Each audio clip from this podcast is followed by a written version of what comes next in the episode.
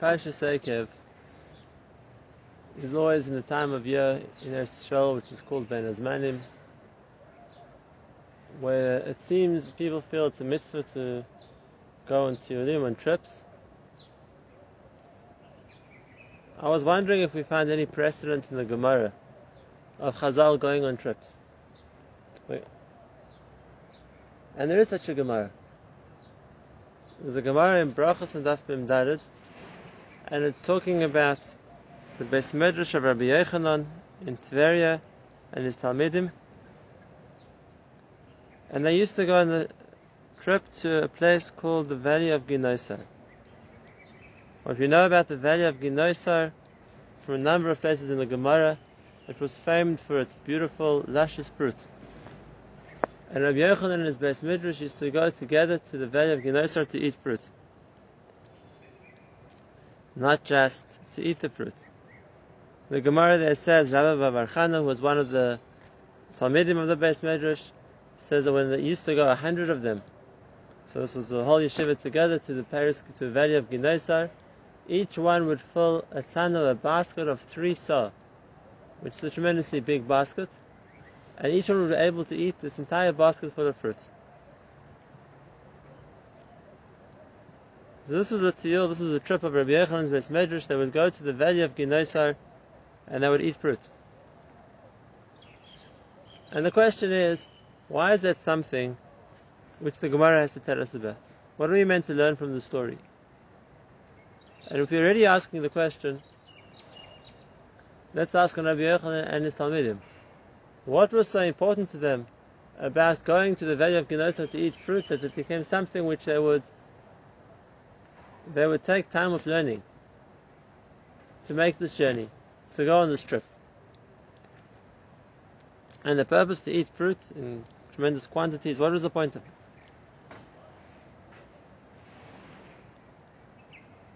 So really, if we open our eyes, we'll see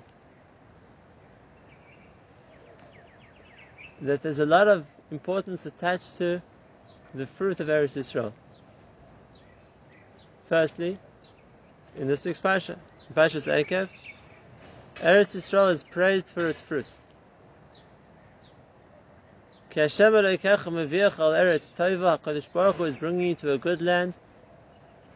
And one of the ways where it's shown that it's a good land is that it's the Eretz Chito So'ira, the Gefen Ute'eino V'Rimoin, Eretz Ze'Shem Udvash, a land which is blessed with fruits. Similarly, we see that when Moshe Rabbeinu sends the spies, so to speak, as an advance of the Jewish people's conquest of Eretz Yisrael. So the idea of sending spies was to plan a military strategy, to see where the cities are, to see how well fortified they are, which is what Moshe tells the spies to do. But he adds another instruction also. And he adds the instruction, Olakachtem mi pri haaretz, bring us back from the fruit of Eretz Yisrael. The spies did. They, they used it as part of their campaign to slander Eretz Yisrael, but they fulfilled Moshe's instruction and they brought back fruit from Eretz Yisrael. And here also we can ask, what was so important for Moshe to ask the spies to bring back the fruit of Eretz Yisrael? How was this going to contribute to the military plan that the spies were meant to submit?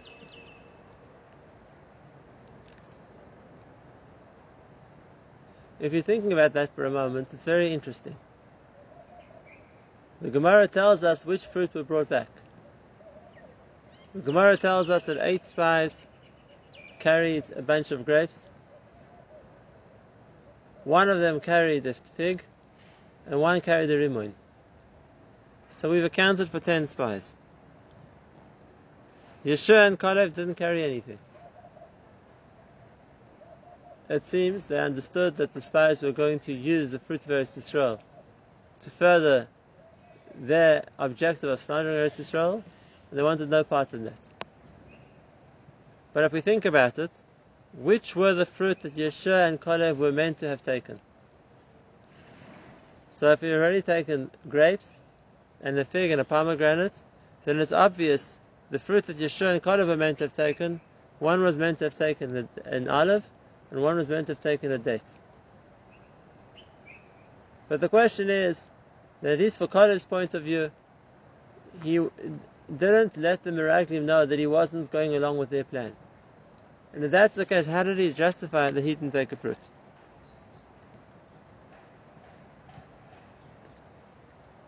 We'll see.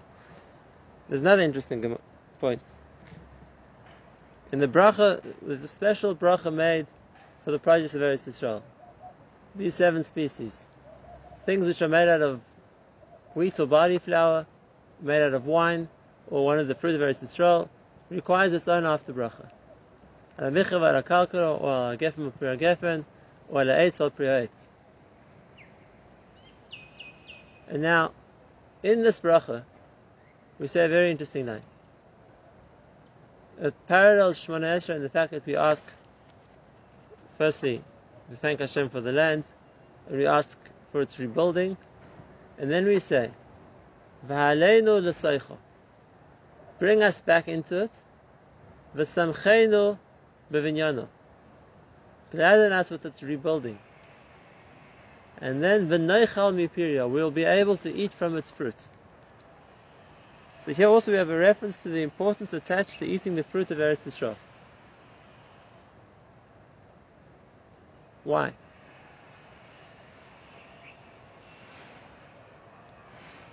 There's a Chazal that says that from before Moshe died, he was davening, as we know, to be allowed into Eretz Yisrael. He was refused. But as we know, Moshe tried time and again five hundred fifteen tefillahs to be allowed into Eretz Yisrael. And then Chazal asked, what did Moshe so much want from Eretz Yisrael? What didn't he have in the Midbar that he was desperate, so to speak, to come into Eretz Yisrael to appreciate? And one of the points Chazal bring there is, did Moshe need to eat from its fruit? Was what, was, was what Moshe was missing the ability to eat the fruit of Eretz Yisrael? And Chazal asked it in a way that wouldn't have been a reason for Moshe to daven. The Gemara in Avraham this asks, if we've seen that there's a specific merit to the fruit of Eretz Yisrael, so maybe that was Moshe's reason for wanting to come into Eretz Yisrael. Maybe he did want to eat the fruit. Why do Chazal dismiss it as being, so to speak, not a possibility? So to answer all these questions, we really need to understand the principle of the fruit of Eretz Yisrael. What's unique about them? What message do they convey? The Gemara at the end of Ksuvah tells us, even in the time of the Amarayim, about the tremendous size and the sweetness of the fruit of Eretz Yisrael. From the beginning, Eretz Yisrael is called Eretz Zavas Chalav Udvash, a land which is flowing with the milk and the honey, which means the honey of the of the dates. But even at the time of Chazal, the Gemara tells one story of Ulu came to Eretz Yisrael, and he saw within the these big black objects, so to speak, behind the leaves of the vineyard. And based on their size, Ullah thought that there were cows within the in the vineyard, and he was amazed. He said, you're allowing cows to graze in the vineyard, they're going to ruin the grapes. And they told him, no, what you're seeing is the bunches of grapes, not cows. The Gemara that tells stories of the tremendous size of the fruit, that they'll be able to eat a third of a fruit and be satiated from that.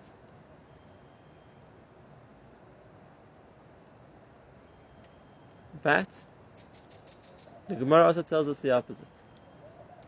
That was at a time of bracha in Eretz Yisrael, where each seed of wheat, the Gemara says, grew to the size of the kidney of an animal.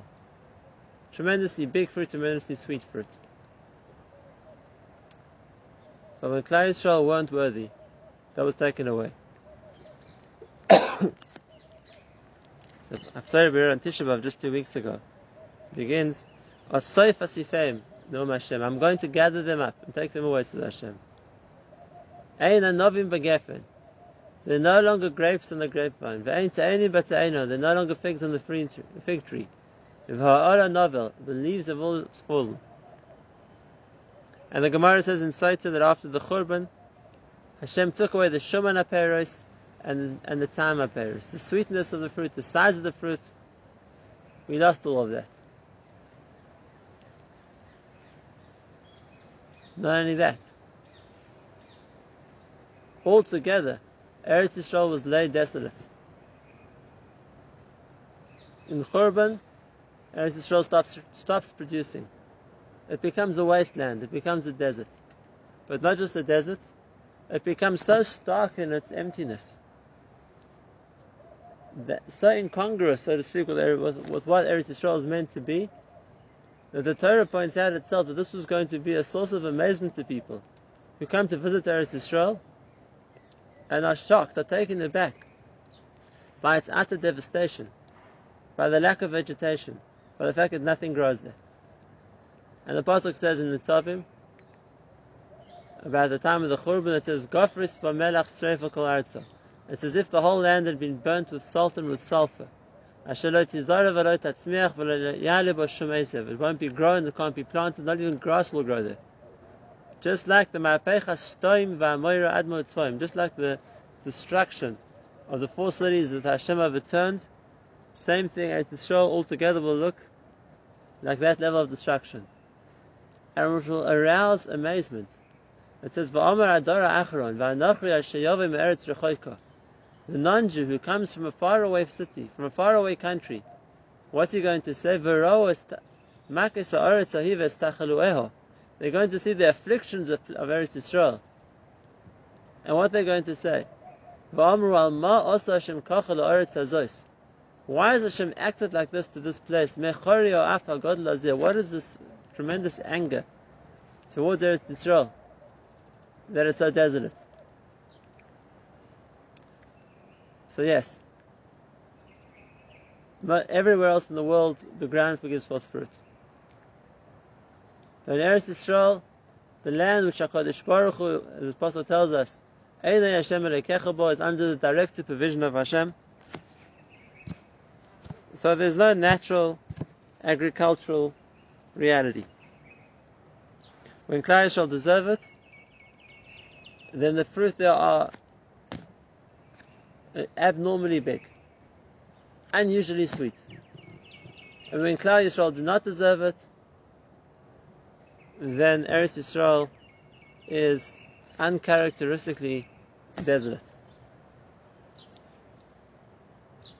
And therefore, when Klal Yisrael were given the bracha that you go into an Eretz of Chitol, Sa'ira, Gefen, Ta'ena, Rimon, a land which is fruit, understand that's a symbol of bracha. You'll see the, the plenty of the land, the blessing of the land by its fruit. Let's go back to our questions now. Really, that's what Moshe Rabbeinu wanted the Meraglim to bring back. He wanted the Meraglim to bring back the fruit of Eretz Yisrael because Klal Yisrael had been promised by Hashem that it's a land of plenty, it's a land of Zavas, Chola, Vudvash. So he told the Meraglim, the Meraglim, bring back the fruit. Let them see how big the fruit is. Let them see how luscious it is. Because the message they're meant to take from that is, look how HaKadosh Baruch Hu is preparing Eretz Yisrael for the arrival of Klal Yisrael. And just like it says in this week's Parsha, you'll come to Eretz Yisrael and you'll find homes built which you didn't build, and fields planted which you didn't plant, and vineyards laid out which you didn't have to plough. HaKadosh Baruch Hu is bringing you to a land which is ready for you. Everything was prepared before Klal Yisrael arrived, so too the fruit were already ready for Klal Yisrael. And that was the message that the fruit of Eretz Yisrael was meant to show them. Look, HaKadosh Baruch Hu has prepared Eretz Yisrael for you. It's there, it's ready, and it's waiting. But the Meraglim, they used the fruit to convey the opposite message. They brought back these enormously big fruits. Miraculously big fruit. And the message they told Klal Yisrael is, look at the merits the people of Eretz Yisrael have right now. If they zeicha to this kind of fruit, if they zeicha to these tremendous fruits, you understand that the people there are great people. And you're not going to be able to overcome them. And instead of seeing the fruit as being HaKadosh Baruch Hu's preparing Eretz Yisrael for the Jewish people, they saw it as some kind of maila that the people of Eretz Yisrael had. So the fruit are big, the people are big, So you see, this is for them, not for us. And that's how they managed to use the fruit, so to speak, to terrorize, to instill fear in the hearts of the Jewish people.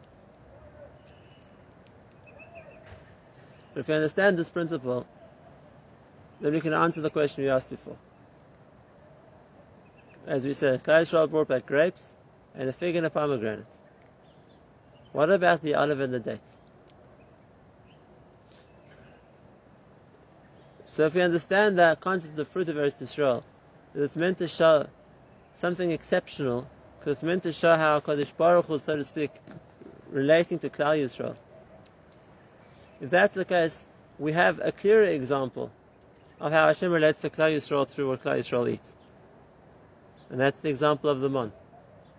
The mon that the Jewish people ate in the desert was an even clearer, even more spiritual, even more miraculous example of how HaKodesh Baruch Hu was, so to speak, providing for the Jewish people. And if that's the case, the taste of the mon must have also been of an exemplary nature.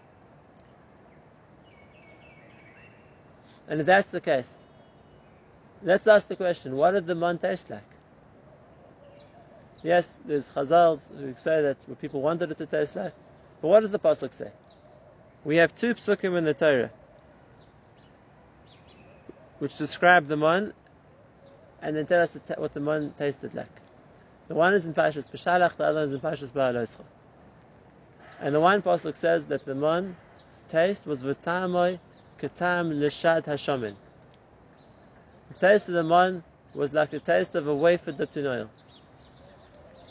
And the other one says v'tamoi k'tzapichis b'dvash. The taste of the mon was also like a wafer covered with honey. We know the oil of the Torah is olive oil, and the honey of the Torah is date honey. And if that's the case, there was no point in bringing an olive and a date back from Eretz Yisrael. You're going to show how sweet the dates, you're going to show the quality of the oil. Klai Yisrael already had better. In the mon, they could already taste a better taste of oil, of oil and a better taste of honey.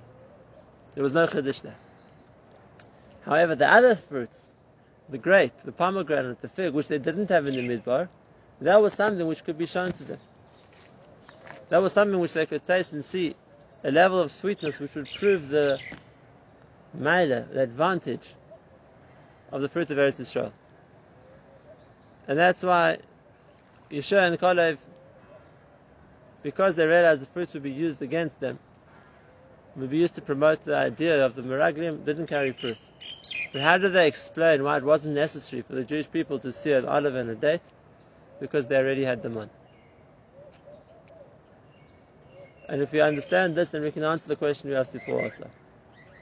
When Chazal said that Moshe Rabbeinu not wanted to come into Eretz Yisrael, was the reason he wanted to come in to eat the fruit? And we asked the question, there's a tremendous mile in the fruit of Eretz Yisrael. One can taste in the fruit the way HaKadosh Baruch Hu is relating to the Jewish people. In time when Klai Yisrael are doing what Hashem wants, and the fruit exhibits that in its sweetness, in its size. But for Moshe Rabbeinu it wasn't necessary, because Moshe Rabbeinu brought us the mon. And therefore the fruit of Eretz Yisrael, as important as they are, and as miraculous as they may be, but that doesn't compare to the mon which they had in the midbar. If Moshe gave us the mon, he didn't need to eat the fruit of Eretz Yisrael. But for everybody else, of course, for everybody else, there's a meila, there's an advantage to eating the fruit of Eretz Yisrael. And this brings us back to the Gemara we began with. We asked the question, Rabbi Yochanan and his Talmidim took time off their learning to travel to the Valley of Ginosar to eat fruit. And this is significant enough for the Gemara to tell us how much fruit they ate, prodigious quantities. Why? I believe the answer is like this. We mentioned on Tisha B'Av, the Gemara where Rabbi Yochanan says, Ana ishtayarna mishapir Yerushalayim. Rabbi Yochanan saw himself as one of the final survivors of people who had been alive in Yerushalayim before the Khurban. And he had witnessed the destruction and lived afterwards. Now let's think for a minute, Rabbi Isai. Let's think how people of that time must have felt. They had had a Beis Hamikdash. They had experienced the Avodah. They had seen the Shemchus Beis Yisrael.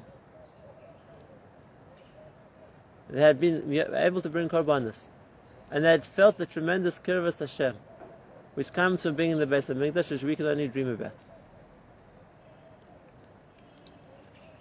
And let's think about the survivors of the Khurban who had seen that all destroyed and taken away from them. And they no longer have Korbanos, and they no longer have the Beis Hamikdash. And they no longer have the ability to connect to Hashem the same way. And more than that, the whole of Yehuda, the whole area of Judea was destroyed, was ravaged.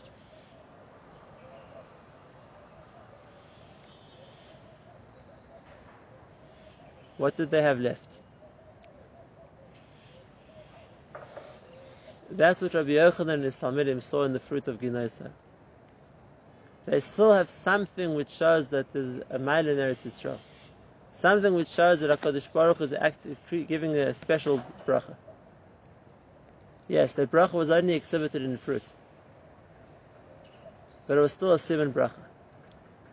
Here they could see and they could still feel that HaKodesh Baruch Hu, so to speak, is treating Eretz Yisrael with a special chesed, with a special schus. We lost that too. We have no Parsha Ekev today.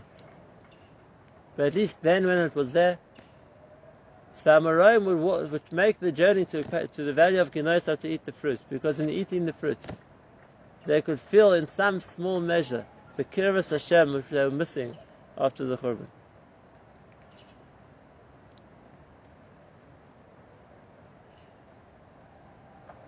The Gemara says, we saw, that throughout the godless Eretz Yisrael was desolate as well. But there's a Gemara in Sanhedrin on the pasuk in Yecheskel. The Gemara says, on the pasuk which says, "Vatem hari Yisrael, mountains of Yisrael, bring forth vegetation, grow trees and produce fruit. Ki krova ami lavoy, because my people are soon going to come back." And says the Gemara, out of all the signs Mashiach may be coming, ein lecha siman gadol mizeh. There's no greater sign. When you see that once again Eretz Yisrael brings forth fruit, once again Eretz Yisrael is producing, the land is no longer barren, the wilderness has become a, a field of vegetation, of ripe fruit. Know that this is the sign Mashiach's coming. Why? Because like we saw beforehand, it's preparing for Klai Israel.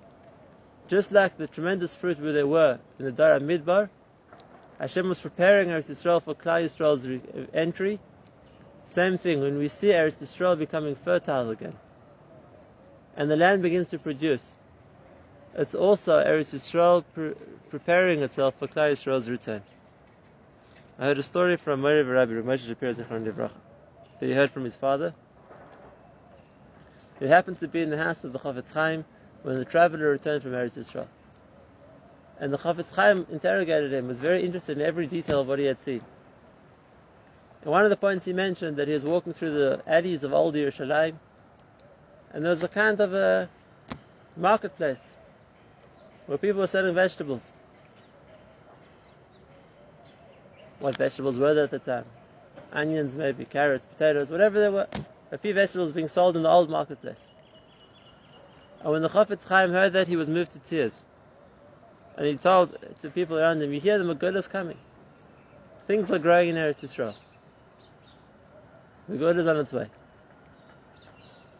And if that was then, the one only needs to take a trip today, maybe not to Parsha Ekev, but to any store, and to see the tremendous selection of fruits, of vegetables, of things which grow in Eretz Yisrael. And we see the kiyum of this nevuah, that in preparation for Klal Yisrael's return, Eretz Yisrael already is producing fruit. We're not yet zeicha to the size of the fruit, or the sweetness of the fruit that the Torah had. That will come when we deserve it. But the fact that Eretz Yisrael is again producing fruit, after so many centuries of lying fallow, of being a desert, says the Gemara, you have no clearer sign Mashiach is coming. Eretz Yisrael is preparing for the return of its children. And therefore, Like the pasuk says, like we say in the, in the bracha. We ask Hashem to bring us back to Eretz Yisrael. V'noichal mipirya. We will eat from its fruit, because eating the fruit of Eretz Yisrael is tasting the sweetness of the fact that HaKodesh Baruch Hu wants us back. And then we can understand what the Torah says.